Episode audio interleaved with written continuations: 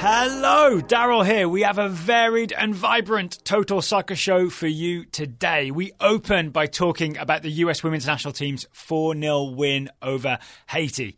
We have a theory about how Haiti made it so difficult for the US in the first half. And then we answer nine listener questions, including how we think an all star EFL championship team would fare in the Premier League, uh, which players we think will be called up for Olympic qualifying for the men in March, what we would do if we were named co commissioners of the NWSL, which would be a terrible idea, uh, but we'd give it a go, and where we think uh, Bobby Wood would fit best in Major League Soccer. Many, many questions beyond that. Before we get to all that, today's show is sponsored by Robinhood. With Robinhood, you can invest in stocks, options, and ETFs right from your phone. You can even spend and earn interest on uninvested cash. And with fractional shares, you can buy stocks in any amount, including companies like Apple, Amazon, and Tesla for as little as $1. And there's no commission fees or account minimums. So whether you're new to investing and ready to learn or just looking for a better experience,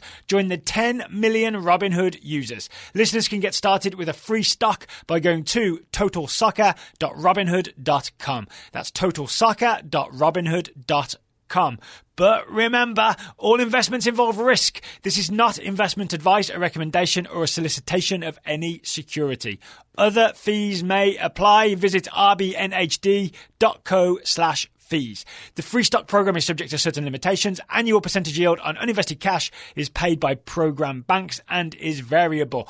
Robinhood Financial is not a bank.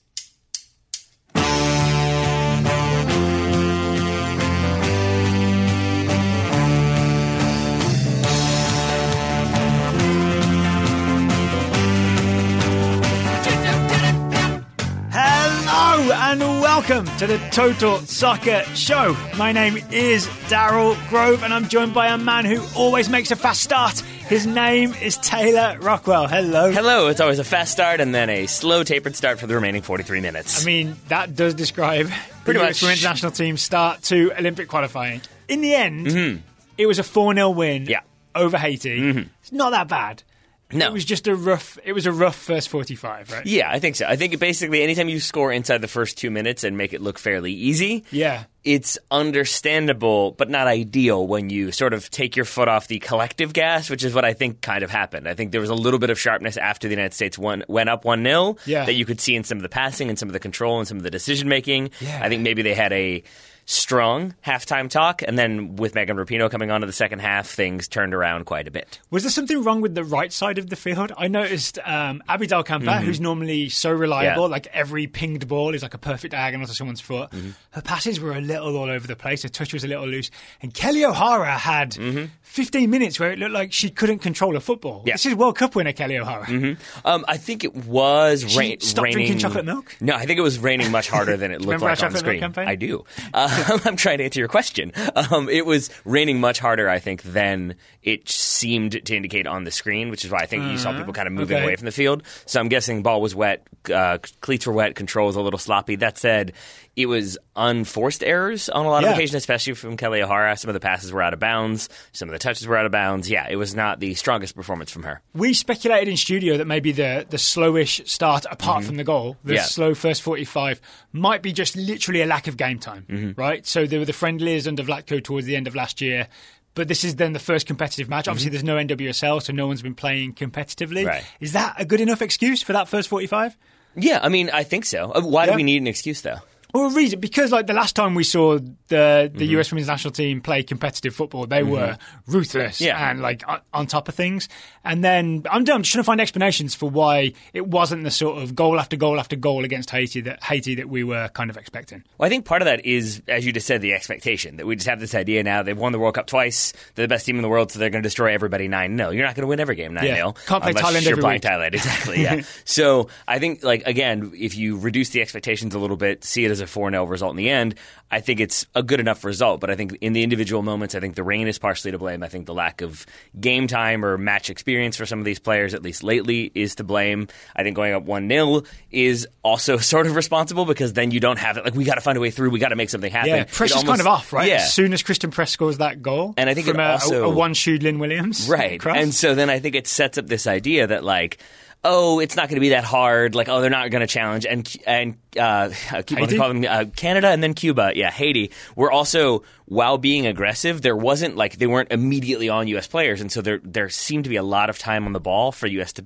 to kind of try stuff. And I think that Yeah. invites like, well, fine, I'll go on a dribble, I'll try a few things, and it doesn't create that sharpness you need. And then for their part, Haiti had some uh, some solid uh, craftiness, is how I'm going to call Yeah, that. crafty, savvy. Like, a lot of um, you noticed this before I did in studio. Um, essentially, anytime they would concede a free kick, they would just toe the ball away. Uh. I mean, and when- slow the game at down. best. and- a lot of yeah. times it was like they would try to take the free kick as though it had been called for them. Yeah. like genuinely, there's one in the first couple minutes when like uh, a Haiti player almost catches the ball. Like she knows she's handled it. Referee blows the whistle. She puts it down and is screaming at everybody to make runs through. Like she knows what she's doing in that moment. She's It's- buying time, yeah. right? By by getting the ball mm-hmm. away, not letting the US have a quick yeah. quick attack. On but it was Yeah. it was it, it was not the kind of crafty that we'll see sometimes in professional soccer where like a player will put the ball down and then like a player will run by and accidentally touch it, quote unquote accidentally. It was a lot of like just kicking the ball away, but the ref wasn't quite paying attention in that moment, so it didn't seem as obvious as it actually was. Yeah. And then yeah, if it would go out of bounds for a throw in, the ball would get kicked away just to slow it down. If it went out for a corner, the ball would get kicked away. a good it, job. it was some clever work there, yeah, just to slow it down. Good job, Haiti. Haiti also had the ball in the back of the net. Mm-hmm. They did. in the 18th minute, um, direct. We think Mm-hmm. from uh, from the corner kick, it was disallowed. Well, maybe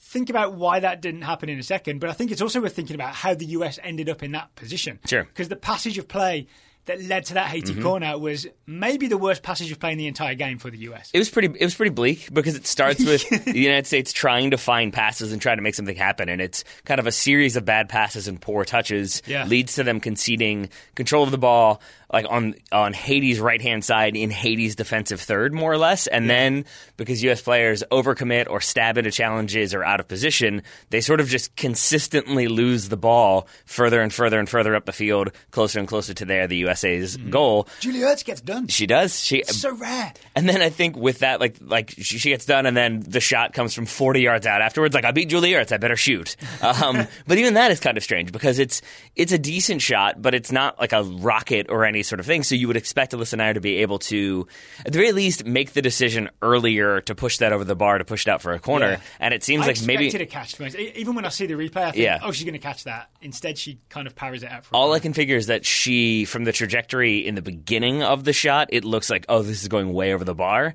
So she gets in the right position and only realizes maybe late that, oh, that ball is dipping down. I better make a yeah, save. It's got some bend on it, right? Yeah. But she was not. It, it, it goes t- in terms of that with the uh, disallowed goal from the corner coming in mind, with some of the crossing coming in mind. It did make me wonder if she's just still not as strong as we would like her to be in the air. Yes. Because here she, it's a late decision. She should have been able to handle this one.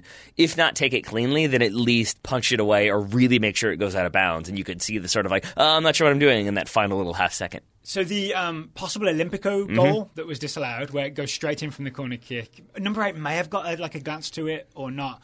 Do we think that maybe Haiti were thinking Alyssa doesn't come off the line and attack the ball? There's a chance for us to exploit something here. I mean, I think it's maybe that combined with the way the United States sets up, as they have one to sort of screen the near post, but it's not really close enough to uh, like block out that uh, the in this case Haitian player. And then the way they set up with like a few players at the top of the six, it does create this weird space in the middle that if you can put the ball right there or bend it in right there. You don't have American players in a position where they can attack it. So then, yes, Yeah. it comes down to Alyssa Naeher, who I think is a little reticent to come off her line. She's yeah, she's much better at I guess making uh, full stretch saves and reflex saves Mm-hmm. Yeah. Mm-hmm. than coming out and claiming any balls that uh, are high in the air. All right, as to why that goal was disallowed, we just don't know, do we? No, I mean the way know. the way it's called, the way the AR appears to signal from the brief half second we can see the flag go up, the way the center official calls it, it looks like it's called for offside. Uh, there was some speculation that maybe the player touched it twice. I didn't see that when the corner's taken, especially since the so, AR right? is gesturing like, "Sure, go ahead and take it." I think there would have been a moment of like, "No, no, no, you've already touched it." Yeah. So I think it really just comes down to.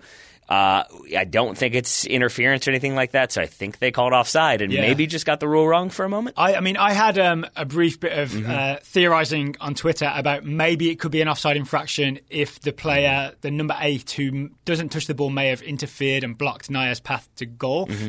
But even if that weird little nuance does exist, which it may not exist, she's still not even in an offside position. No. Right? And you, there may be a chance that she can't be called offside anyway. There's definitely some sort of officiating mistake. Yep. This is a thing where I wish the next day CONCACAF would at least put out a statement saying, we talked to the refs. Here's what why they say they called this. I even mm-hmm. read the CONCACAF match report. All they said was Haiti had some chances in the first 45. There was no reference to the fact that Haiti had the ball in the back of the net, and this is why that goal didn't count. Uh, my guess would be that maybe in the past there hasn't been as much attention to women's CONCACAF Olympic qualifying. Yeah. And so maybe they just sort of were like, eh, well, it'll blow over. No one really cares about it. And that I mean, does seem to honestly, be- probably will. In two days, everyone will have forgotten. About it. Kind of already has. Yeah. Uh, from everything I saw, a lot of the match reports were either uh, Haiti had a goal disallowed or a goal was disallowed apparently for offside, and it's kind of moved on since then. It doesn't seem to be a lingering talking point about what Yeah. happened in the mystery of that corner. Oh, um, there wasn't a mystery about what happened after Megan Rapinoe came on because my Goals. my is the theory, yeah my theory for the US's next three goals are basically Mm-hmm. uh, Megan Rapinoe has the best delivery of any player on the US team, Mm-hmm. right? So Megan Rapinoe corner, Lynn Williams goal, Megan Rapinoe cross for the I've forgotten who scores the uh, the third goal, and then a Megan Rapinoe uh, clever pass into Julie Ertz for the cross for Carly Lloyd's. goal. Uh, Horan with the third Horan, goal, I believe. yes. Um, yeah, and I think it was very telling that Megan Rapinoe's delivery being on point is what led to a number of goals. Because Yeah. contrasting that with the first half, where when the United States would get service, it was either deeper from stranger angles and didn't seem to be directly for a player. It seemed to be sort of into the area where some U.S. players might be, or Yeah. as was often the case, might not be. Um, but it wasn't quite as particular. It wasn't quite as picked out, and it wasn't quite as quick. Like even for that f- fourth goal, which is a great little uh, Julie Ertz touch and then cross back in, uh, and Carly Lloyd is there to shoulder. I think. Yeah. Home. Uh, but it comes from Megan Rapinoe one time ball into Julie Ertz's feet, and even just that. Like rapidness of play, I think throws off Haiti a little bit. So I think the United States was a little bit slower, a little bit less decisive, and a little bit less specific in their delivery. Megan Rapinoe was uh, better at all three of those It's things. fascinating to me that with the level of talent the US has, there really is no one who can replace what Megan Rapinoe does. Right? If you have Christen Press on the left instead of Megan Rapinoe, that's a magnificent player. But she's she's got different qualities, right? It's like running at players, it's finishing, it's like coming in late to score the first goal like she does.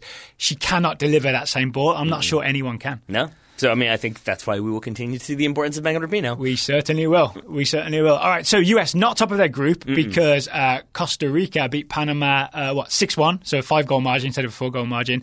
The US plays Panama on Friday night.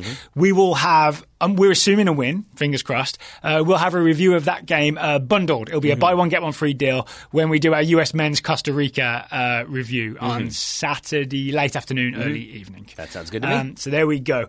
Uh, be, we've got what between seven and ten questions. I can't remember. I believe nine. Uh, nine questions on. I was right then.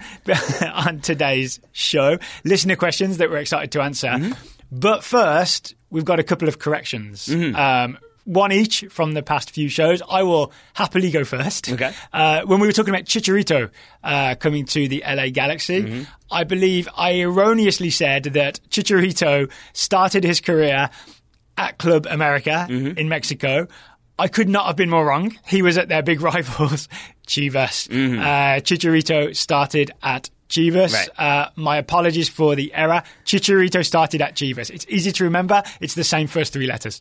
There we are. Uh, and I will say mine was that I said uh, Alexander Nubel was the goalkeeper at fault for dropping the ball in Schalke's 5 0 loss to Bayern Munich. That was instead uh, Schubert in goal. Yes. Uh, Nubel was suspended. So, my mistake there. So there was no Bayern Munich conspiracy No. with Nubel move, moving there in the summer. No, they do tend to like be able to uh, play players that are already moving to them at the Yeah, right yeah. time, but this is not one of those Yeah. cases. Uh, yeah, Shaqiri going way back when they played them in the Champions League when he had committed but had not yet moved. That was kind of odd, but this was not that case. So Nubel had the foresight to get suspended. Yeah, exactly. Mm-hmm. To, not let that happen. All right, corrections corrected. Yep. On with the questions. Today's first question comes from Charles. Shoaff. Charles Shoaff asks, "What is the likelihood that younger national team stars such as Christian Pulisic?" Uh, Tyler Adams and Weston McKennie get called up to the CONCACAF Olympic qualifiers in Mexico rather than for the international friendlies against the Netherlands and Wales. This Mm-hmm. is going to happen in March. Yeah. Um, I think pretty unlikely for two reasons. The first would be that the dates don't quite align. Uh, the international break would be from what March 23rd to March 31st. Yep. We looked at the FIFA calendar. That's what it says. Yep. March 23rd to March 31st. And then Olympic qualifying is March 20th to April 1st. So even if you had them in there for some of that time, you don't have them in there for like the camp leading up to the games. Yeah. So I don't think that would work as well. And then the second thing is just because you've had various injuries to those three players and other senior players uh, as well. I think we haven't had the reps that Berhalter would have liked. So I think any opportunity he has to potentially get uh, Pulisic, Adams, and McKennie on the field at the same time, Yeah. he's going to take. And because World Cup qualifying starts in September, right. Mm-hmm. Right. You want as many reps as possible with the senior team going into what the Concacaf uh, Yep. Nations League finals in June and World Cup qualifying in September. It's actually important to have those guys, Pulisic, Adams, McKennie, in the squad to play against European opposition in Europe. It'll be the um, the national team has only played away in Canada, and Berhalter made a big deal out of that going Mm-hmm. Yeah. to Canada in October Hostile, hostile ground. hostile ground. Yeah. Um, so going to Wales and the Netherlands is actually a big deal for the US men's national team. Now, what if the United States qualifies for the Olympics? Do you think we might see any of those players then? I think there's a better argument for trying it, but it's still you've got to persuade the clubs to Mm-hmm. Right. Mm-hmm. um, to to be okay with letting them go, right? Because it interferes with the start of the start of preseason. We're going to talk more about Bobby Wood later, but I'm increasingly feeling like Bobby Wood to the Olympics is maybe not the worst idea. Oh, for like a career resuscitation. yeah, Um, and just you know to get him maybe back on the radar of some people, see what Yeah. he can do, and be a veteran player for the Olympic team, if not for the senior national team. That would make sense. I, would, I would say I heard um, in regards to the March uh, Olympic qualifiers, I did read that Greg Berhalter was on Sirius XMFC and said two senior team players that Mm-hmm. he wants to see on the Olympic qualifying roster: Jackson Yueill and Reggie Cannon. Which does make sense, right? Yep. Because one, they'll be available because they're in Major League Soccer, so it's just easier to get them released That to go. said. I think he then said in the press conference yesterday, which I think you, you were on, that uh, w- did he talk about that there, or was this maybe in the same series? This is previous to this. Uh, I think he talked about it there that, that uh, it's still difficult to get players from Europe uh, to the Olympic roster, but it is as difficult to get players released from their MLS clubs Yeah. It's like you know, it's in the it's in the summer when they're already having to get rid of players for different things like Copa America and the Euros. Oh, you're talking about the actual Olympics. Yeah, no, I'm talking about the yeah. Olympic qualifiers. Okay, I he was saying Gotcha. Mm-hmm. that uh, Reggie Cannon and Jackson Yueill, he's hoping will be involved in March in the Olympic qualifiers. Yes, and then he said, and for the start of the season, it's even harder because they're just starting off, so clubs don't want to release their players. Oh, because that So would I- be the start yeah. of the season, Yeah, yeah. so I think it may be difficult for him to get some of those like senior, more senior players in there. But I think if you can get Reggie Cannon and, and Jackson Yueill in the qualifying because they're young enough, yeah, I say go for it. Why It's when, not? it's when you send in Brian McBride on the charm offensive. he just walks in and says, "Did you know there's a bar named after me in London in a football team?" And they're like, "Oh, Brian, you're so dreamy. You can have Reggie Cannon for the qualifiers." There you go. That's all it takes. That's all it takes. Uh, next question comes from George Giovanni, uh, Di Giovanni. Excuse me. Uh, you were just named co-commissioners of NWSL. Congratulations. Yep. Uh, what are the first three actions you would take to improve the league? Uh, I would have said uh, appoint a commissioner, but I guess that's already happened. Yeah. So we've already done one. So, the, I mean, yeah, the real answer is what we should do is find someone who knows more about the NWSL than us and get them to take over. But if we if we are the ones uh, tasked with this, and I'm going to do this in kind of a fantasy land where things are easier to do than they have been. Okay. I'm going to say expansion. The thing I would really go after is expansion because more teams means more jobs, right? Uh, more players get to play professional soccer. I would maybe reach out to European teams and be like, "Hey, Barcelona, you want do you want an NWSL team? Do you want in on the American women's soccer market?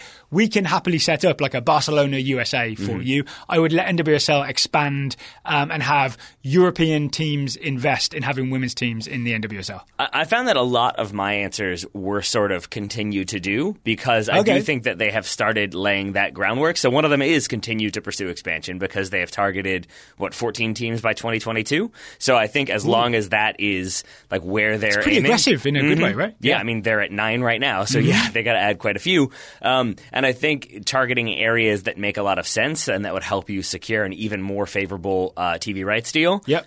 That makes a lot Oh, of like sense as big well. media markets you yeah, go after, uh, yeah. or at least places Los where you Angeles? know. Yeah, that would be Yeah. one. Or places where you know you can get like really good stadium experience, so you can get a like it looks good on TV. People will be Yes. interested in it. I think that that would be definitely be one for me. So yeah, I'm with you on expansion. I've got one that's kind of low hanging fruit, as in it's very achievable. Um, NWSL All Star game that is US women's national team versus NWSL All Stars. So, like, obviously, the any players that the US Women's National Team players will be on the US Women's National Team wearing that uniform. Mm-hmm. Anybody not selected is then available for the NWSL All Star game to Okay. play against the women's national team. All right, so you're taking away like so you're putting them all in one, so it would be an opportunity to get maybe some players we haven't seen or who don't get as much attention onto the MLS All yeah, Star so it'd be like some fringe-ish Mm-hmm. women's national team players, but also like Marta and the big, big names, right? That's a good All Star game, if you ask me. I think the I think the US probably destroys the MLS or NWSL? All Stars. Yes, But then everybody still cheers, right? Because everybody who's at the game, they're either an NWSL fan or Yeah. they're probably also a US Oh. women's national team fan. So it's a good time for everybody. Right. Yeah, I'm not even saying from a like talent standpoint. I'm just saying simply from a they're a team that have played together a lot Oh, yeah, yeah. That tends to be the one that wins. why sure. not? Why not go NWSL versus like Lyon? Why not get like an NWSL versus 1 All Stars? Because it would kind of be Lyon every year, right? Yeah, pretty much.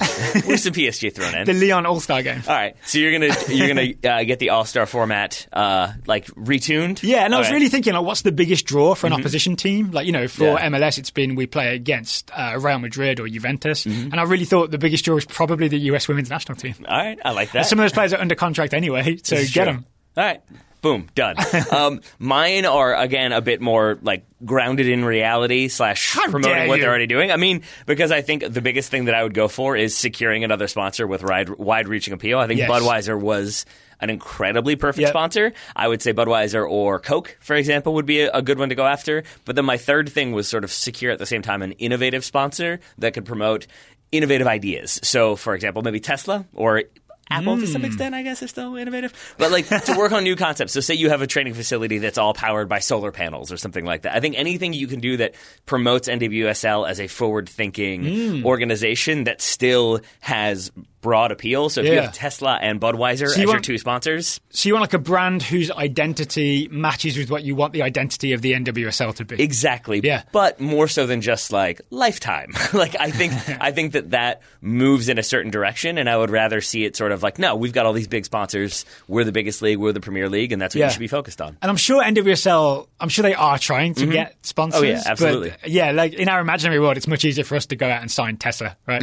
yeah, and I mean, and I think this is still a league where like they're still trying to figure out the broadcast rights for the season. So Mm-hmm. like, there's still so many questions to be answered that I think it's harder for them to look big picture when they're still trying to figure out how to watch their games on a small picture. The other thing I think we could do is mimic um, what MLS has done a little Mm-hmm. bit with Basically, start producing some high quality in-house media, Mm-hmm. right? So a lot, of, a lot more content on the website, podcasts like a match of the day style Mm-hmm. Yep. uh, highlight show that you can put together yourself and and send out. Yep. Just basically do more in-house media work. It's not cheap. It's a thing that I would invest in. Maybe Mm-hmm. we'll get Tesla to sponsor it. There we go. See? All right. I think that's innovative. Why not?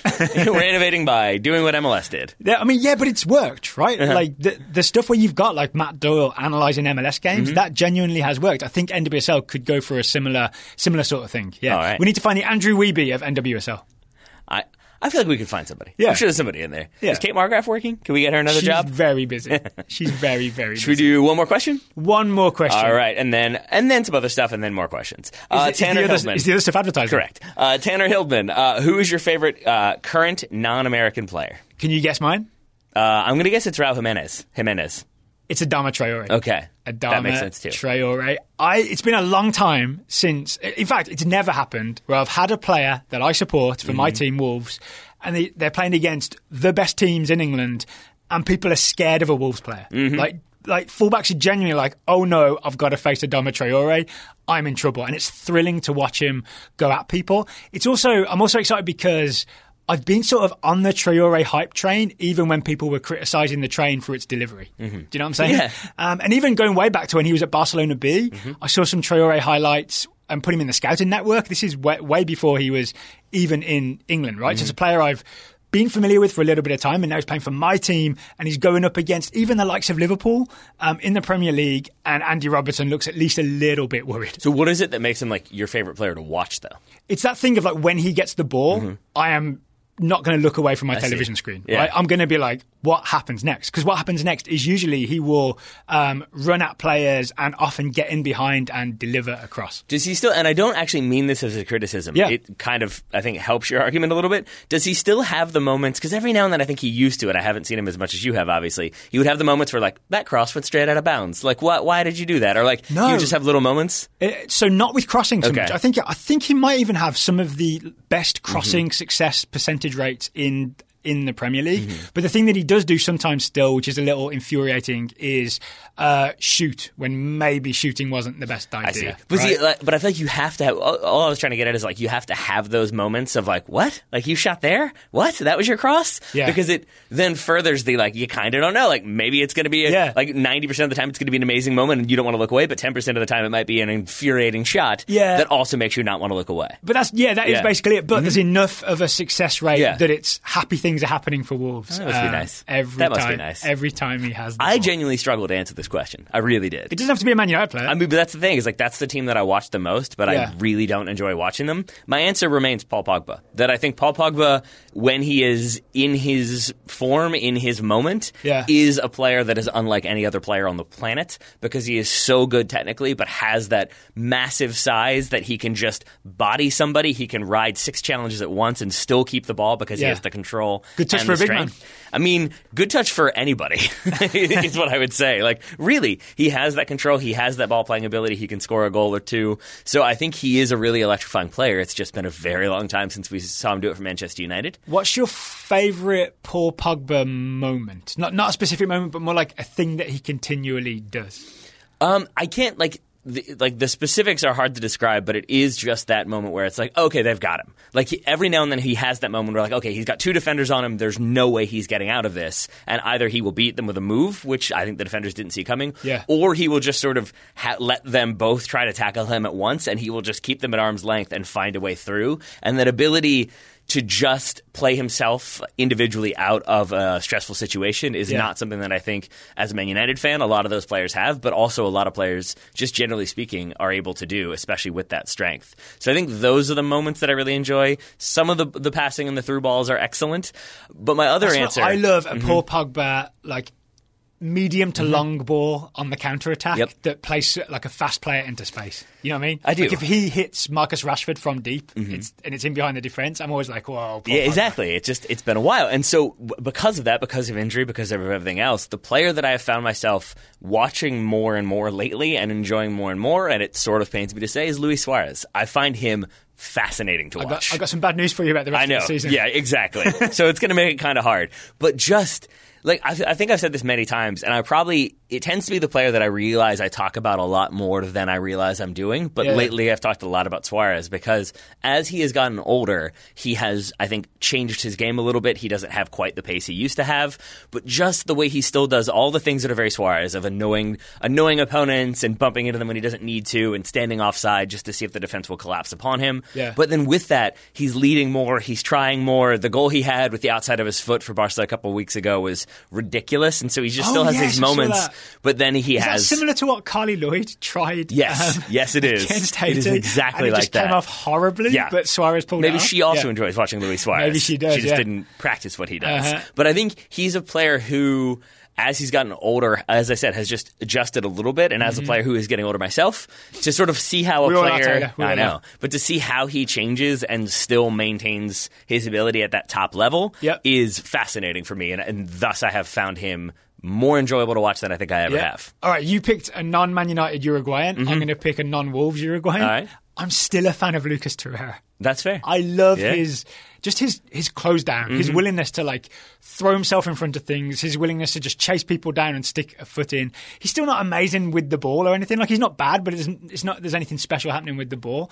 Um, but I just really love watching him go and destroy things in think- midfield, and I've enjoyed it more since Mikel Arteta took over Yeah. and kind of started with that Torreira Xhaka like and like double u- pivot uses thing. him in a way that makes sense and Yeah, works for him. basically, Yeah, right. As soon as he's right? used in a way that makes sense, it's the Torreira that I know and love. I think Yeah. like I've played a lot of soccer with Daryl. This is for the listeners, and I do think that like one of if if you were drafting a team, first of all, Daryl doesn't want to be the person who has to pick teams. I can say that. Nor do I. Nor do I. Want, I hate the captain's thing where it's like I'll pick that one. I'll pick Just that hand one. someone else the, uh, the I- bag of that is uh, my go-to move immediately.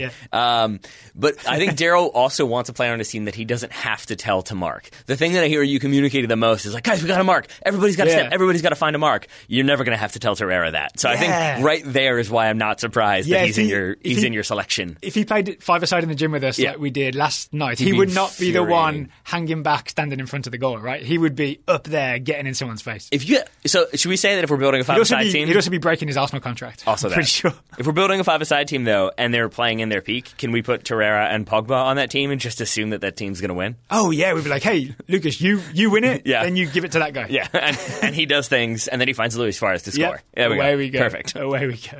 Adama Traore's in there too. Why not?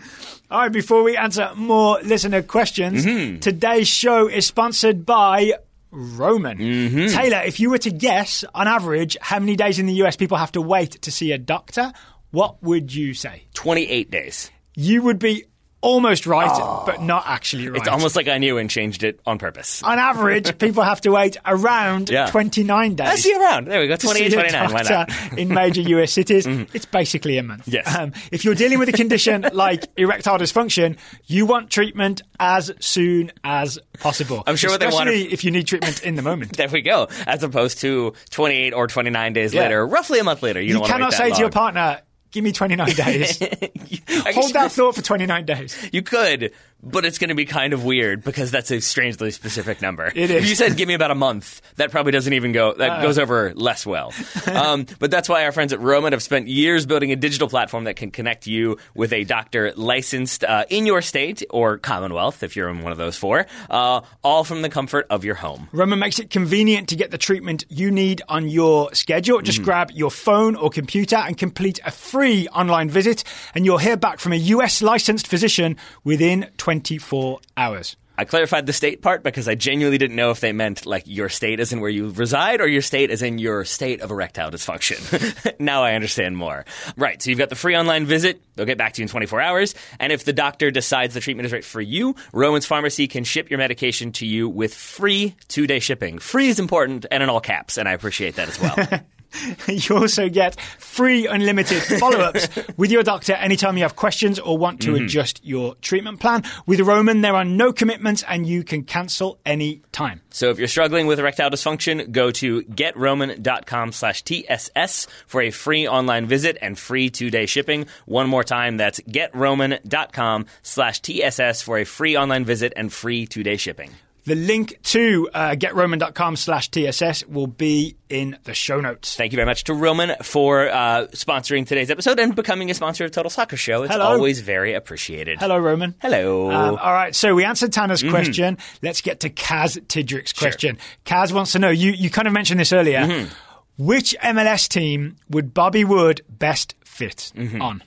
Um, I had a lot of difficulty with this question for two reasons. I'm eager to hear your answer. So I have instead cheated and just uh, noted that Steven Goff, or excuse me, earlier this morning uh, it was reported that Bobby Wood is linked with a move to FC Cincinnati. Yep. So I spent some time looking at how that might work. But I think I struggled about that, yeah. because we have new coaches and it's been a while. We're not even in preseason yet or Mm-hmm. just starting preseason. So I have a hard time thinking about like, well, like are Houston going to play the same way? Probably not. They have a new coach, so I don't know what they need. And simultaneously, it's been a really long time since I've seen Bobby Wood, so I have flashes of Bobby Wood, but I don't Yeah, know if that's still his style. So that's why I found this kind of difficult. And a lot of teams kind of already have their striker in Yep. place, right? Which is why FC Cincinnati actually makes sense, Yep. right? Because they just let uh, they just got rid of essentially Fernando Adi.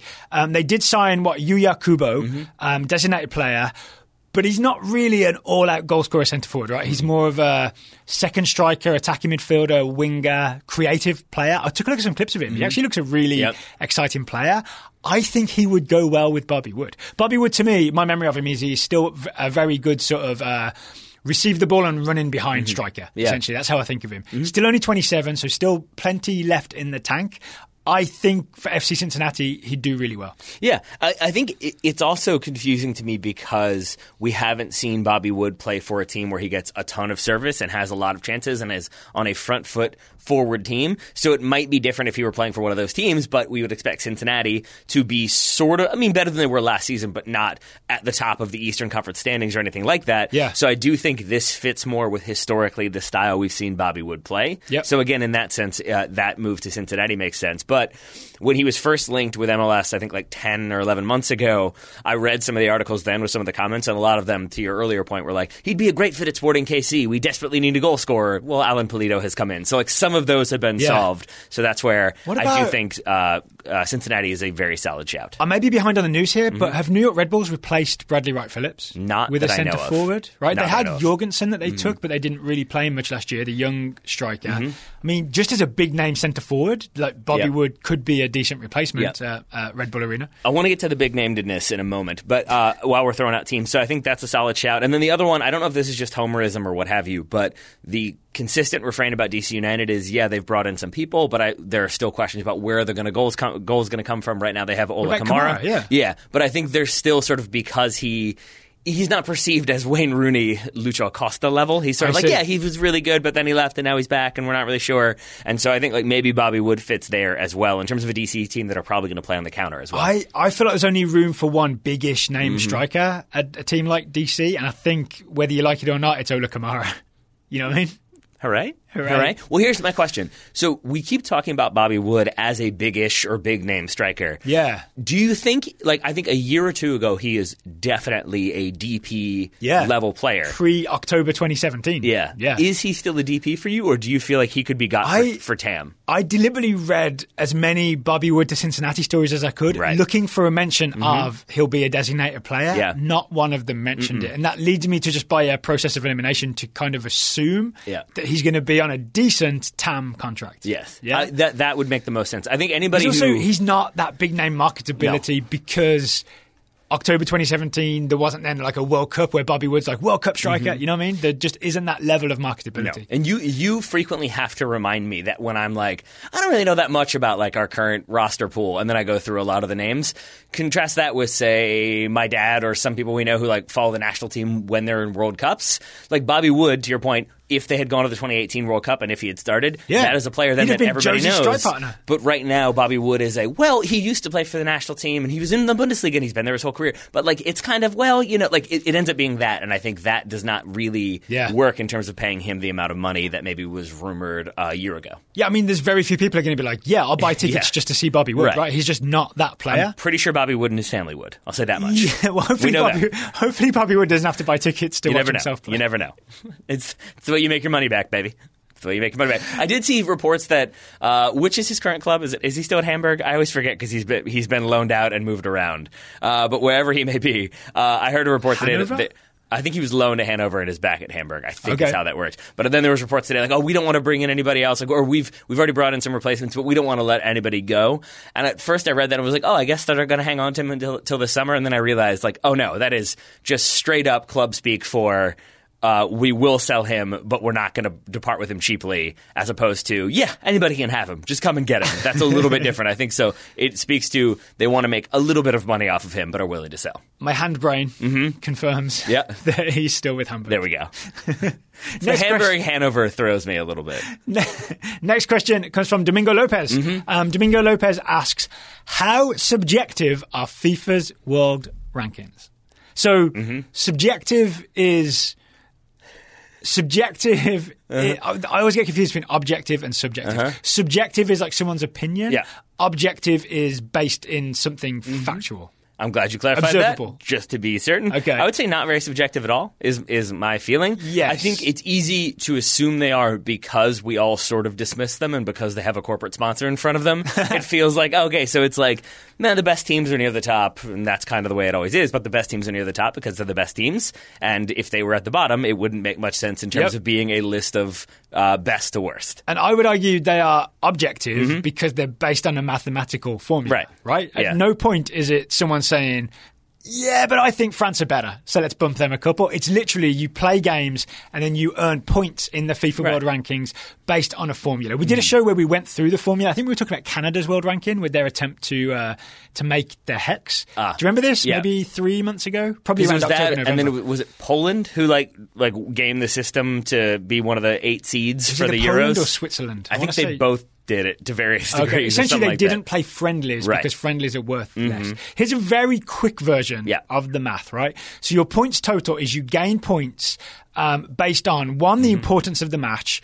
Um, like, is it uh, a World Cup qualifier? Is like a high, like a high multiple. a Oh, yeah. friendly is a low multiple. I forgot Right? I forgot we went and then real- you get deep on this. you get points for a win, and you get more points if you beat someone um, l- uh, higher than you in the rankings, Right. and slightly fewer points if you beat someone lower than you in the rankings. So there's a points. It's multiplied by how important the game is, and that's it, Mm-hmm. right? There's no, there is no element of someone going.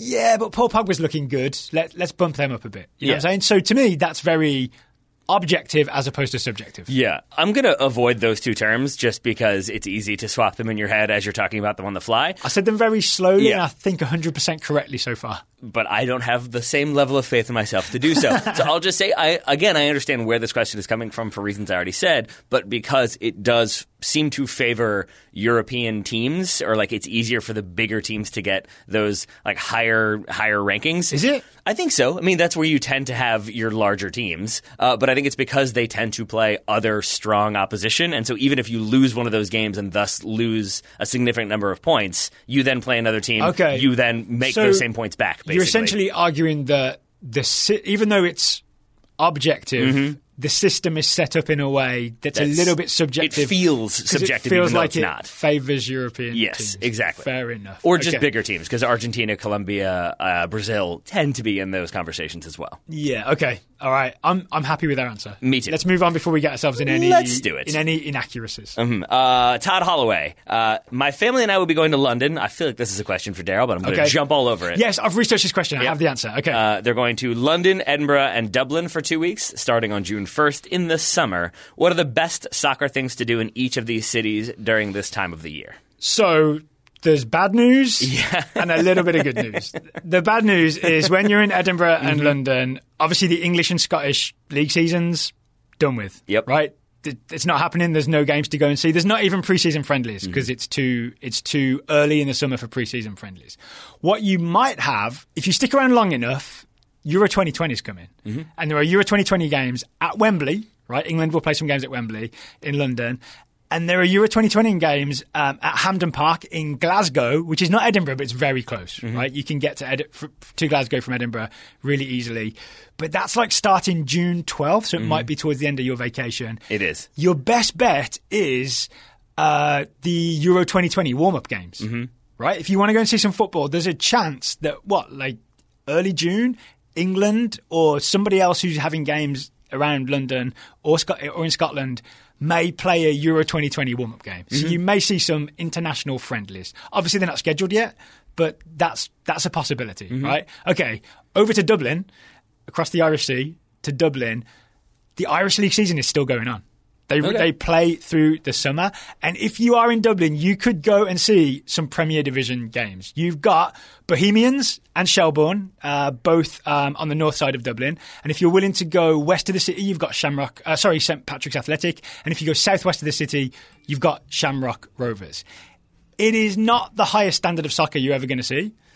It is not the highest standard, but it's Mm-hmm. it is uh, professional football in Ireland. If that's what you're looking for, it'll be a unique and interesting experience. It will I'll promise you that. I, I feel like you're doing a very good job of selling the League of Ireland right now. I mean, now. it's the only Yeah. Mm-hmm. league season that will be in season. While, um, uh, uh, sorry, I've forgotten the person's name. Todd. Sorry, I scrolled past Todd's name. Uh, what Todd and his family are um, in that area. And forgive me if you just said this, but I was confused by my phone making noise even though it's on silent. Not sure how that worked. I assume it's because my microphone is listening to me at all times. Um, which of the Irish teams would you most advise them to see if they were really gonna go see a game? Like, not like I don't need you to know the schedule. I just mean like, Honestly, I would go to the second division and see UCD. Okay. Because that's where I went to college, Okay. and they have a team, and they're in the second tier of Ireland. Um, but if you're in so if they Dublin, didn't go to university in Dublin, um, I'd go and see either Bohemians or Shelbourne because they're closest to the city Uh-huh. Gotcha. centre. The other two, you're to have to travel outside of the city to the suburbs. Um, Mm-hmm. Okay.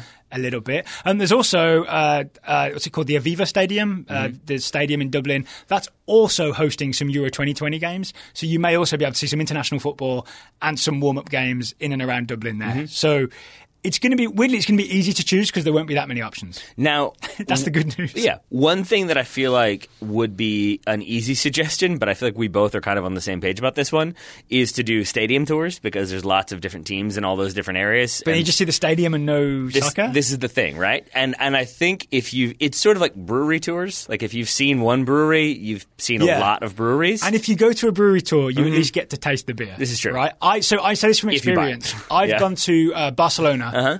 in the summer Mm-hmm. with my family and done a tour of the Camp Nou. yeah. And sort of enjoyed it, but then looked out at the empty stadium and been like, "Why can't I watch the team play Yeah. here?" It's a weirdly, to me at least, frustrating experience. I think I think if you have a like a rooting interest in the club, or say you're going there with your kids and they really like the team, even then it's going to be kind of a bummer to not get to then see a game. But at the very least, if you really care about Chelsea or Crystal Palace or Yeah. Fulham or whatever, to go to their stadium and see their stadium and see the trophies and kind of see how it all works, Yeah. at least you have an that sort of connection. But I think I would advise it only if you actually care about the club. But going to Wembley, like just to see Wembley, it's probably no. not going to do anything for Uh, you. No, you're better off going to like the Emirates Yeah. Mm-hmm. or the new Tottenham Stadium and doing doing a tour of that. Yeah. yeah. Um, all right, so Todd, happy happy vacationing.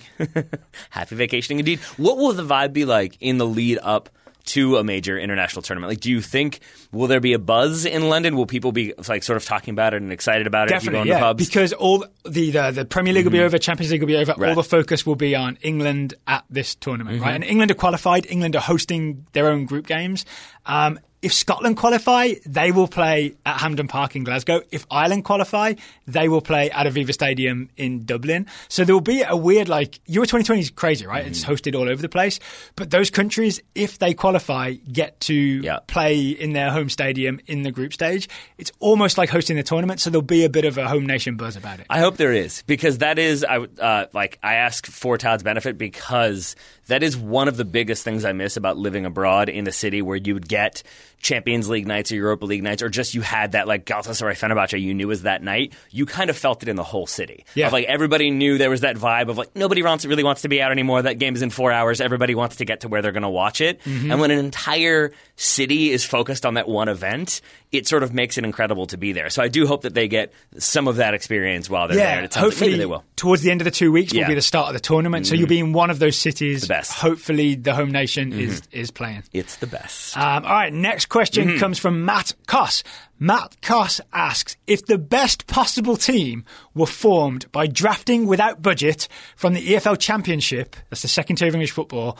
How well could they do in the English Premier League? And bonus question: Which Championship coach would you pick to coach? All right, so Taylor and I agreed we're not going to do a full draft and pick an eleven because that would be a whole show, right? But we did have a good look and a think about the type of players that are in the championship um, and who we like and w- how good this team would be. What was your feeling, Taylor, after taking a look? I feel like they would be way better than I thought heading into this. Um, Okay. But like I think maybe partially that's informed by how erratic some of the teams in the Premier League have been this season that like aside from Liverpool and Man City, it does feel like anybody could finish maybe top 4 and anybody could be top 8. And I think look at like sh- what Sheffield United have done. Yeah. And I think if you're bringing the best players who all fit a specific style and system, coached by a coach who is playing their style and system, I think that team does really, really, really well in the Premier League. I would agree. The way I would phrase it is there is definitely the talent in the championship to form a team of equal talent to like a mid-table to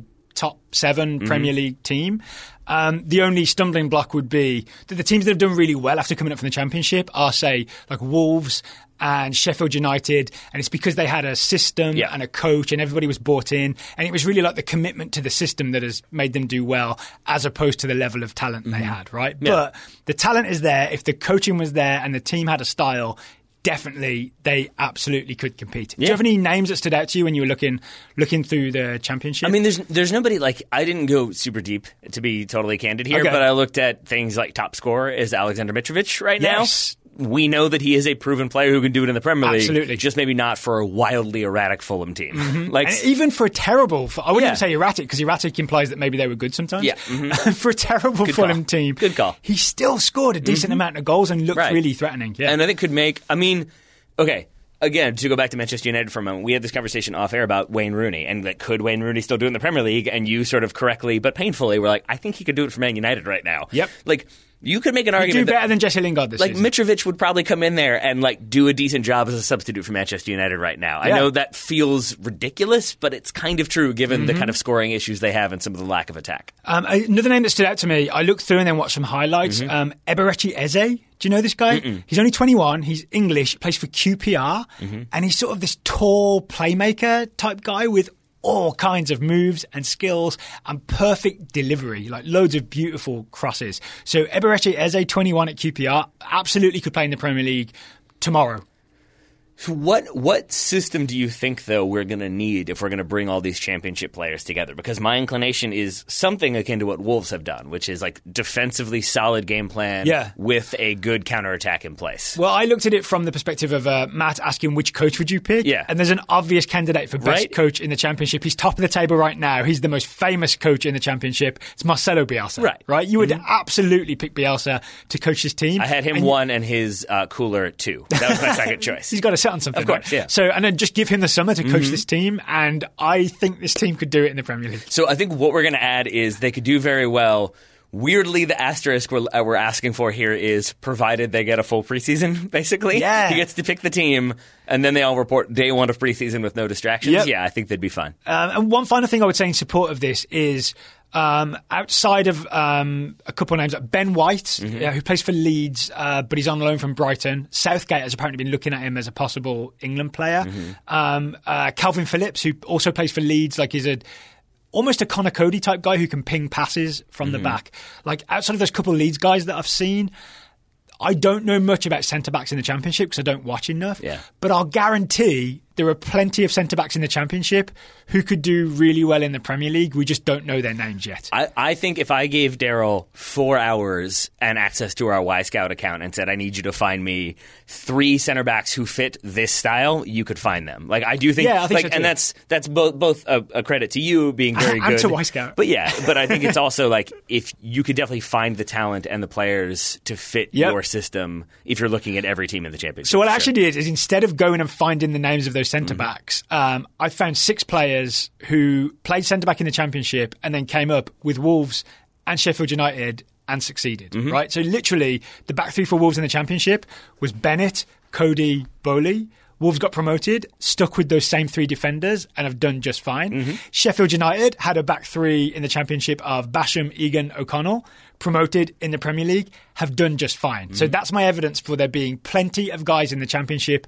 who are really good centre backs. We just can't name them, but they're out there. Yeah, and then if we're we're just getting with it out there, and then if we're comparing them to say a proven Premier League center back who like everybody knows, like let's just throw out David Luiz as an example. Like I Okay. think maybe there's some center backs who could do a David Luiz esque job. There's Tim Ream fouls like he's David Luiz, for example. certainly better value for money. yes, Uh, Right? yes, there is, my friend. Because even like Alfie Mawson is, I think, still playing uh, for Fulham. yeah, he's had England call up. Right, exactly. like there, there's yeah. still plenty of uh, talent to be had there for Duane sure. Holmes. Get Duane I mean, Holmes out there. How do we not mention him? I mean- Duane Octavius Holmes, get on that Premier League plane. Absolutely. Um, okay, we also have a question from Michael Hastings Mm-hmm. Black. Ha- Michael Hastings Black wants to know with a player coach, how is match day different?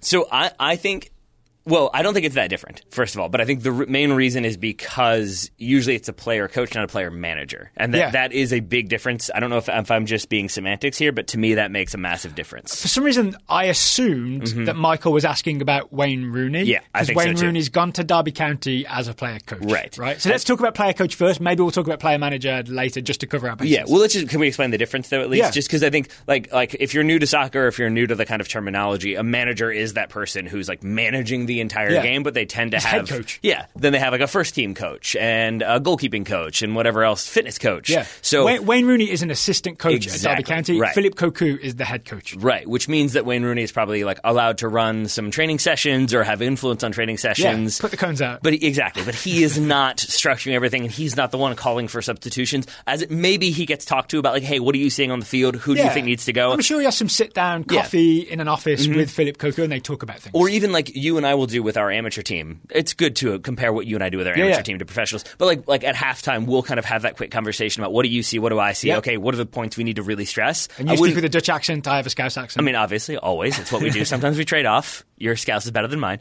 Um, but I wouldn't be, even be surprised if maybe that's a thing that Wayne Rooney is doing, where they're like talking before halftime and then they go in and the head coach delivers the remarks. Yeah. But I don't think, aside from that, like there's much difference. I think Wayne Rooney is playing and then also coaching on some days. Yeah, and I will bet that Wayne Rooney on the field has a certain level of authority Mm-hmm. Yes. where he can ask players, he can ask his teammates on the field to do certain things. He will give advice to someone like Duane Holmes. He will give advice, and Duane Holmes will Mm-hmm. listen. But I'd argue that that's more a function of him being Wayne Rooney than him being. Uh, uh, having the job of player coach, Mm-hmm. right? Because we saw him at DC United, where he didn't have any official title of like assistant coach or anything. He was just like star player. He was coaching players on the field, right? He was telling them to do things, Yeah. eh, giving out certain instructions. It's more just a, a thing of seniority and authority that Yeah. he has anyway, no matter what his job title is. And, and with the idea that Wayne Rooney could still probably play at a higher level if he wanted to. Yeah, I do or at like least contribute, right? Yeah. He- yeah. I do like the idea that Derby came to him while he was still under contract with DC United and said, like, okay, we want to give you this role in which you're a veteran player, you're allowed to organize a little bit, you have more say than a lot of other players, and you play uh, for us, Derby. And he's like, yeah, I, I do that already for DC United. and they're like, we'll actually call you player coach? And he's like, done. Okay. If I get the official title, then I'm in. I bet he's. I bet he is really doing some coaching, and I bet they're helping him get Yeah. badges and all that. All that yeah, but I think to your point, what he is doing with Derby is probably not wildly dissimilar from what Yeah. he was already doing at DC United and probably to Manchester United to some extent. So do you think Wayne Rooney? I'm sure he speaks at halftime, right? Phillip Yeah. Cocu obviously takes the team talk, but I'll bet Wayne Rooney has input in like what he saw, Yeah. what's happening, what needs to change, that that kind of thing. and then ends it with like, "All right, lads, let's do it." I Yeah, feel like that's a, sure. a very common statement from Wayne Yeah. Rooney. Yes, Player managers. That's the different Let's one. Mm-hmm. talk about player managers. Okay. I used to fantasize about that because you know when you're a little kid, you want every job possible. It's why Yeah. I was a tri-sport athlete. I think as a small child, like I was definitely going to be a professional baseball, football, soccer player. Is obviously what I was going to do. you were the Bo Jackson of Bonaire. Slight differences between me and Bo because he knows best and I did not. Uh, but um, I think it's it's very different when you have a player manager. I think it's still well. I think it's somewhat different when it's a player manager versus a player coach. I think you probably still have the uh, first team coach or what have you who probably runs the game and does the substitutions and kind of Yeah. relays instructions. And I think probably if you're a player manager, just by the nature of being involved actively in a soccer game, you're probably not doing as much tactical nuance. Hey, you need to be moving there. You need to be adjusting here. Well, the weird thing is the two, the only two times I can remember Mm-hmm. a proper player manager where they were literally the head coach and the manager, and they also played the majority of all the games Mm-hmm. is Glenn Hoddle at Swindon Town Mm-hmm. when they got promoted from the second tier up to the Premier League, and he played sweeper, which. In a weird way, it's like instead of standing on the touchline and yelling instructions, he's just standing behind everybody else, like proper sweeper where there's no offside really. He's just deeper than everybody else, and he's patrolling behind the defense, and he's receiving the ball and like pinging it to people because because mm-hmm. Glenn Hoddle can pick out those perfect passes, and he really was, from what I remember, managing the game, right, calling the subs, telling people what to do. So it's almost like you're at one remove because you're playing sweeper. Mm-hmm. The only other similar situation I remember is Ruud Gullit had a season at Chelsea before he was just manager. He was player manager and he also played sweeper. So I think the only way to do it is to be that type of um, at a slight remove from the game playing sweeper type thing. Otherwise, you're just in the middle of the game and too much is Right. happening, and you've got to give the responsibility to someone else, right? Is Vincent Kompany a player manager right now, or is he mostly just manager? I don't know. I haven't looked I at what for- he's I doing. I forgot about that one. It's Anderlecht, right? Yeah, because I was gonna, I was about to make the argument. I think that sort of uh, like the Glenn Hoddle esque player manager, and even like Kenny Dalglish at Liverpool. I think that I can't is- remember where he was on the field when he was player manager for Liverpool. I'm gonna assume striker on occasion, um, but but my feeling is either like that's a thing that maybe was more common or easier easier to do in the past. Yes. And as the game has evolved and you have Pep Guardiola being mad because you didn't take a touch into three yards of space, you only went into two yards of space. Yeah. I don't think you can do that and also be a manager. It's no coincidence that my two examples are from the early 90s. Right. exactly. So I, I do think that is probably part of it. The only exception to that I could see is if, say, Jordan Henderson took over from Jurgen Klopp. Like, he is not Jurgen Klopp, don't get me wrong. That is an incredibly demanding system. But if you are just going to kind of keep the system in place as it has been, Yeah. and you feel like you can do the job in training of setting up that system, then I think you can kind of have the runs idea itself on match day? a little bit. And if it doesn't, then the entire team is like, hey, you're not doing what you need to be doing and adjust accordingly. But even then, I think that would be very challenging after the kind of first year once the influence of Klopp wore off a little bit. Fair. Ready for the final question? I am. Mm-hmm. It's from Greg Slater. Greg says, I noticed that the Premier League doesn't give extra game balls to ball boys. I had not noticed this, but Nor Greg is right. I really had not. Greg says in other European leagues and in Major League Soccer, ball boys around the field are ready to throw a ball uh, to a player anytime it goes out of play. Mm-hmm. Why does the Premier League seem to use just one match ball? Mm-hmm. So I think we we did some digging on this one, right? Because Yeah. I, I had never did not strike that. gold, Like we did do some digging. We did not, but like I really, this is kind of why I enjoy listener questions because it's a thing that I was like, well, because wait, do they not? Do they not Yeah. have ball boys? And and they don't. Um, initially, I thought maybe it was because they have Hawkeye and like you couldn't have microchips in every ball, but you do have spare balls because balls can get popped or what have you. So they do have those microchip balls, but again, those aren't kept by the ball boys. Mm-hmm. And I think what it goes back to is a time when you originally had the rules of the match official has to inspect the ball for it to be the official match ball because there were times when you didn't have standardized balls or you weren't all using the exact same one. So you really did have to inspect it to make sure it was up to the quality. I mean, we're talking like 40 years ago. Mm-hmm. And it seems as though England has more or less kind of kept that as the rule that Yep. for the ball to be the official ball, the referee has to inspect it. It has to be approved. The match, that's why they pick it up and carry it onto the field with them. And once they're done, they give it to a player, usually the captain of the other team or the coach. So And it's- ceremonial. It's, but it is. It's very official. As is tradition. And I think England have sort of kept that tradition, whereas other leagues have sort of moved on and adjusted and adapted in modern era. So, from what I've read, the other system where Mm-hmm. the ball boys have balls ready to go, it's called the multi-ball system. It makes and sense. It's basically a league choice whether to go with the multi-ball system or not. Um, and I did see a thing where it was used in the Championship, the second tier of English football, for a little while. I read a story about Wolves opting out of it. They made it optional, like you could have it or you could not have it. Um, and the idea was, the idea is that the ball boys can just quickly give a player a ball, it's back in play really quickly. Mm-hmm. The criticism became that it gives an advantage to the home team because the ball boys are supplied by the home team, Mm-hmm. Yep. right? So they can give it back to their team quicker, Yep. give it back to the visiting team slower. You can adjust the speed of how the ball boys give it back, like depending on how the game's going. Mm-hmm. If you're 2 0 up with 10 minutes to go, maybe there's not such a hurry to get the ball back. So that was the criticism, and that's why some teams started opting out of it because it didn't look quite right. I couldn't find the footage itself, but when I was reading about this, one of the things somebody pointed out was I think for a while England did, aside from like the championship, but even at Premier League level, did experiment with the multi-ball system. And there ah. was a match of the day clip apparently of like West Ham were up one 0 in a game where they were in like near the relegation zone. It was that season, and I think they sent. Somebody around to collect all the balls from the ball boys to slow everything Right. down. So you and like I think once you have teams kind of ma- manipulating that, it makes it more obvious that it's being manipulated, and then you go back to the one ball system. Wasn't the um wasn't there a moment in the Liverpool Barcelona semi final where the ball boy um, Mm-hmm. Yeah. put the ball back in? Was it for the Trent Alexander Arnold corner? Yes. Yeah, that's in the Champions League where they do use the multi ball Right. system. So that's an example of what's possible with a home ball boy, right? He's a Liverpool ball boy Yeah. who made that happen fast. And I think it was like part of the Liverpool plan, right? Right. Was to take set pieces quickly because Barcelona would tend to argue when uh, corners or throw-ins or whatever go against them. So that's an example of how it can be used to the advantage of the home team. That might be a reason why the Premier League wouldn't do it. Right, because I think the other thing that then happens is if you have briefed, if you have Jurgen Klopp going around briefing the ball boys of get that ball back in play, he's not blinking, his eyes are wide open. And if you're a ball boy who's like, it's my job, or a ball kid, it's my job, I got to get back in. What you also had was then three and four balls coming back on the field really, really Yes, fast. that's the other which problem. then causes problems because there can be times when that's just the ball kids trying to get the ball back in play as fast as they can, Mm-hmm. or it can be I'm going to throw another ball in the field and now that free kick can't happen in the time that the other team wanted it to happen. So again, There we you go. can get the Haiti-esque gamesmanship. so there's no official answer to Greg's question because the Premier League have never put out a statement saying this is why we don't use the multi-ball system. but we've got a lot of speculation. We do. And I'm okay with that. okay, it's the, it's the best we can do. But I do, I really do think maybe this is just me still seeing your people as as monocle wearing gin swirl- swirlers. But I do have this idea of like the Gin swirlers? the official carrying on the ball and then handing it to the Yeah. manager at the end to be like. The game has concluded.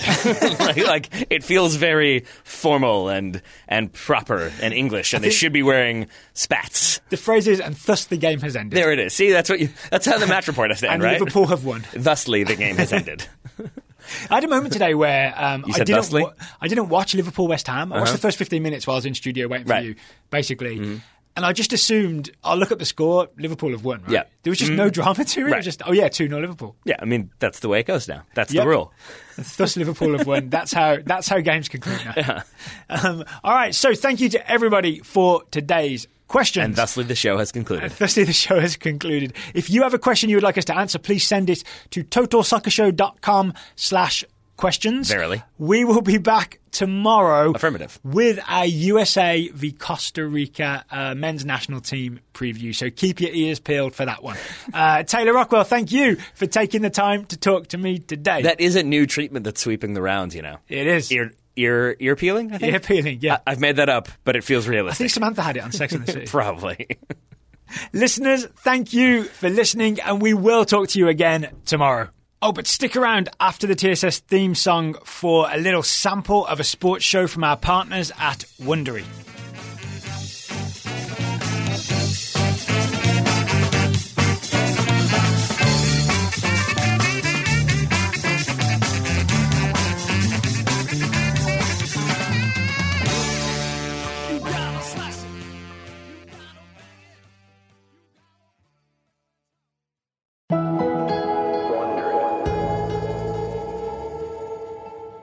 It's Super Bowl week, Kavitha. Yeah, man. I mean, Pat Mahomes and the Chiefs just went off during these playoffs, and that Niners defense is just stout. Right. And the one guy everyone will be watching closely is the dude who torched the souls of Packers fans and basically gave Jimmy Garoppolo the day off. Mostert, left side. Another first down carry and more. How about a touchdown? His fourth touchdown of the ball game. Raheem Mostert ran for 220 yards and four touchdowns against Green Bay. This is a guy who was cut by six different NFL teams and who, before the season, was mostly seen as a special teams player. And so today, we're going to speak with the Athletic's Tim Kawakami, who has been covering the 49ers for years, about how much of a surprise Mostert's performance really was, if he was a one game wonder, and how surfing has influenced the way he runs. the wave hits and then he's gone. It's a very interesting kind of combination of a surfer running back. From Wondery and The Athletic, I'm Anders Kelto. And I'm Kavitha Davidson. This is The Lead. It felt like something great was happening. There was just something about the emotion and that moment. The failures of the past don't matter because we've got this guy now.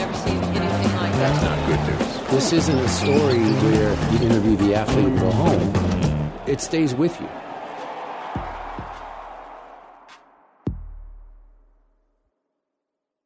So, Tim, Raheem Mostert's performance against the Packers was truly historic.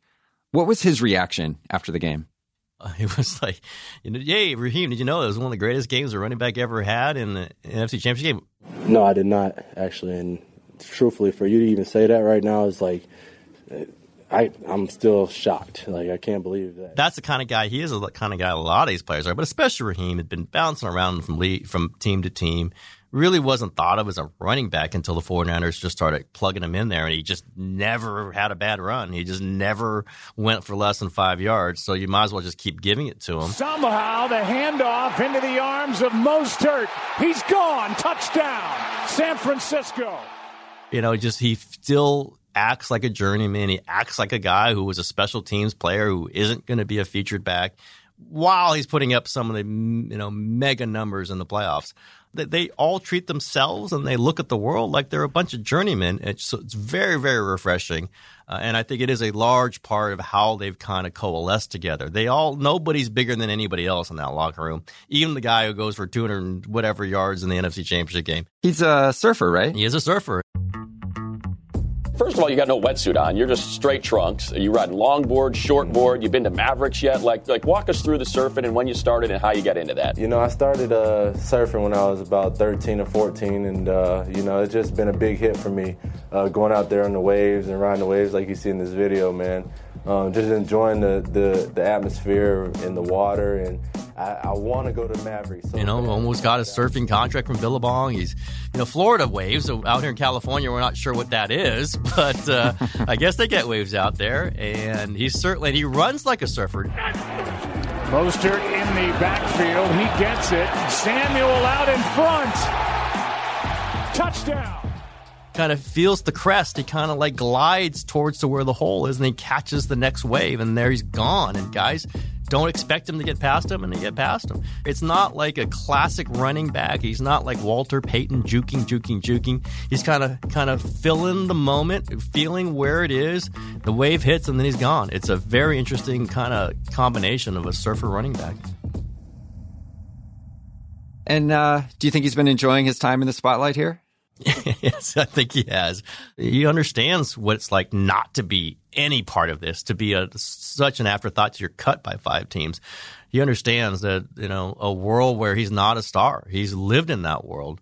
So he's going to enjoy it a little bit. Again, I don't think he's seeking out crazy fame, but these guys are all kind of enjoying it. Right now, they're all kind of like, this is pretty good. This is pretty good right now. And so, Tim, Mostert's performance seemed to come out of nowhere. But did you foresee this? You know, I don't think you ever foresee a guy going for 200 plus and then NFC Championship game unless he's, you know, top, top pick. He certainly wasn't. But he's been impressive. Every time he's carried the ball, he's been impressive. He's been a star special teamer. So you knew he had some skills, but you saw something building there, and you sometimes running backs just come out of nowhere. You, this, the Shanahans are famous for that, pulling some guy out of the fifth round, he runs for a thousand yards.